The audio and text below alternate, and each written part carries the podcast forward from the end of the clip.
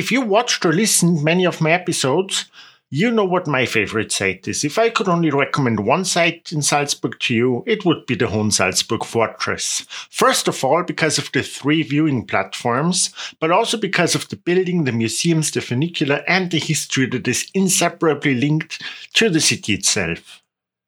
That's what this episode will be about. This episode is about the history of the Hohen Salzburg Fortress. Welcome to Salzburg. My name is Gerhard. I am the founder of the Free Walking Tour Salzburg, and the goal with this podcast is to introduce you to Salzburg. Now, when was the Hohen Salzburg first built? The year of construction of the Hohen Salzburg fortress is said to be 1077. And that's because that was the year of the trip to Canossa of Henry IV. Henry IV went to Canossa to Pope Gregory VII to ask for forgiveness. He was previously excommunicated by the Pope in the investiture dispute, a very complicated matter that actually took almost 200 years. Too long to elaborate in this episode. It is important for us, however, that the Salzburg Archbishop was on the side of the Pope, while most of the neighboring rulers were on the side of the Emperor.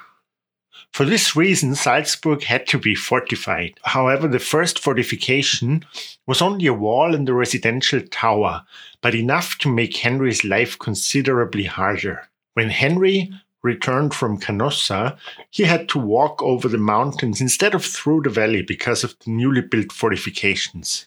In the oldest part of the fortress, parts of the initial tower are still contained. To finish the fortress as we know it, however, it took another 600 years. Not 600 years of continuously building, but occasional upgrades and adaptations to more modern times. Now let's find out when and why the most significant changes were made in the course of history. One name that you frequently hear on the fortress is Leonhard von Keutschach. Leonhard von Keutschach is also known as the last knight of Salzburg. The greatest progress in the construction of the fortress was made around 1500 under his reign. At that time, Leonhard von Keutschach was Archbishop of Salzburg. He is said to have been the last medieval ruler of the city. Because of his authoritarian style of leadership, he angered the Salzburg population. For this reason, he expanded the fortress with the staterooms from a defensive structure to a residence. He needed distance from his underlings. The first cistern goes back to him. With the cistern, rainwater was collected so that the water supply was secured even in the event of a siege. The peasants' revolt for which Leonhard prepared the fortress occurred, but only with Leonhard's successor, Matthias Lang. After he was unable to leave the fortress for three months, besieged by his own people, he expanded the Hohensalzburg fortress again. Among other things, with an even larger cistern, the one you can see today in the main yard. Traces of this section of the history of Hohensalzburg fortress can be found practically everywhere. Leonhard von Keutschach's coat of arms can be found 58 times on the walls of the fortress, now, the next archbishop that made changes was Paris Lodron during the Thirty Years' War. Another archbishop's coat of arms can be seen not only in the fortress but throughout the city. It's the lion with the pretzel tail that Archbishop Paris Lodron used. Paris Lodron was the archbishop during the Thirty Year War. The Thirty Year War was a war of faith between Catholics and Protestants during the first half of the 17th century. And even though Salzburg archbishops were strictly Catholic, Salzburg did not take part in this war. This was thanks to the clever policies of Paris Lodron, who ruled the city of Salzburg throughout the war. In some parts of Europe, 30% of the population fell victim to the war, while Paris Lodron completed the castle, founded the university, and further fortified the fortress and the city of Salzburg. He is one of the reasons why Salzburg became the Baroque city it still is today. Further fortification was important because they didn't know how the war was going. Warfare has also changed. Artillery became more and more important. These artilleries were too big and too heavy to be carried up the towers. Therefore, bastions were created, platforms on which the guns could be pushed around at ground level. In addition, the enemy's cannonballs had less effect on the star shaped bastions, while the defender could fire in all directions. This is the reason why there are viewing platforms. The bastion in the south of the fortress, the one you arrive at when you take the funicular, is one of them. That's the one from which you have the most wonderful view of the Alps. Now, when was the Hohensalzburg fortress completed? The last structural change in the history of the Hohensalzburg fortress is the Kuenburg Bastei, the bastion that towers over the old town with a huge coat of arms of the Kuenburg family facing the cathedral. It was built at the end of the 17th century because there was fear that the Turks could advance to Salzburg, which in the end didn't happen. In fact, the Hohen Salzburg fortress was never successfully attacked and is therefore the best preserved fortress in all of Europe. Now, when did the fortress cease to function as a fortress? In the history of the Hohensalzburg fortress, as I said, it was never successfully attacked. But when Napoleon won the battle at Walserfeld near Salzburg against the Habsburgs in 1800, the fortress was handed over to the French without even fighting. After the Napoleonic Wars, Salzburg became part of Austria in 1816, making the fortress the property of the Habsburg Empire. The fortress was still a restricted military area until 1860, but could then since walls became increasingly useless for military purpose, be visited by the civilian population. Only when the Habsburg monarchy was abolished with the First World War did the fortress become the property of the state of Austria. Austria then gave it to Salzburg in 2016 for the 200th anniversary of Salzburg being a part of Austria. And what about the funicular to the fortress? Since when is there a funicular? After the fortress was abandoned as a military restricted area, it became what it currently is a tourist attraction.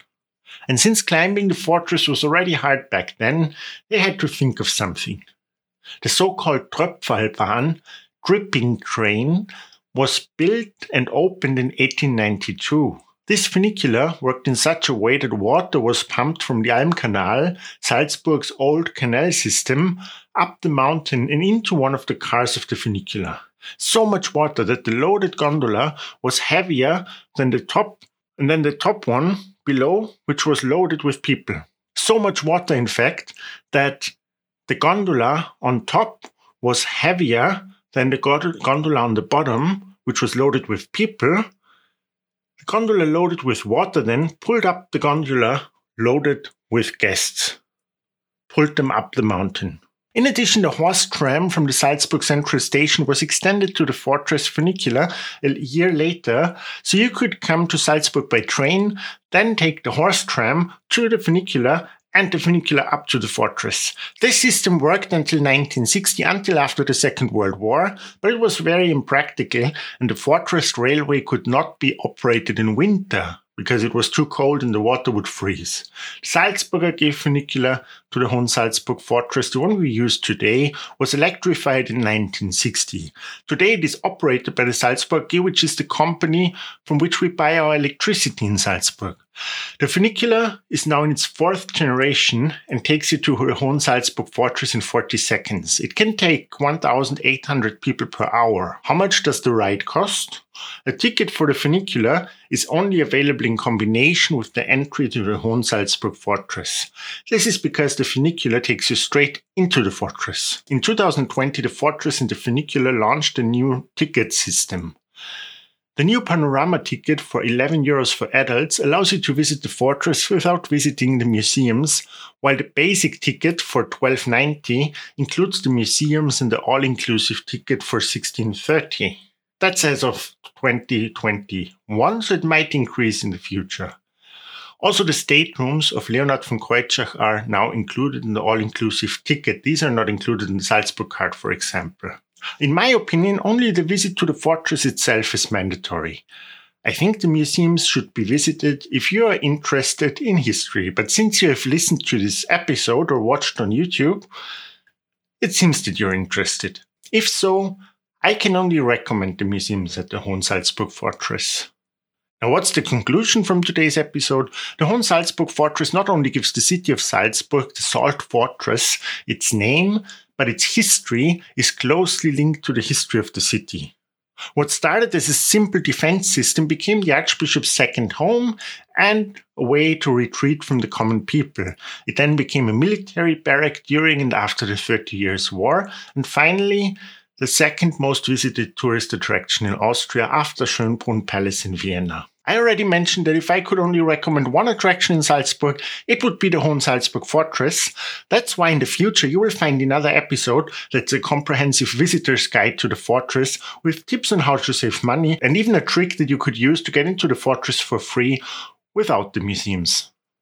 Now, have a nice time in Salzburg. If you have any questions regarding the history of the Hohen Salzburg Fortress or anything else for that matter, you can contact me anytime by WhatsApp, email, on Facebook. I would be happy to see you on one of my tours if your visit to Salzburg is upcoming. Take good care. Bye bye.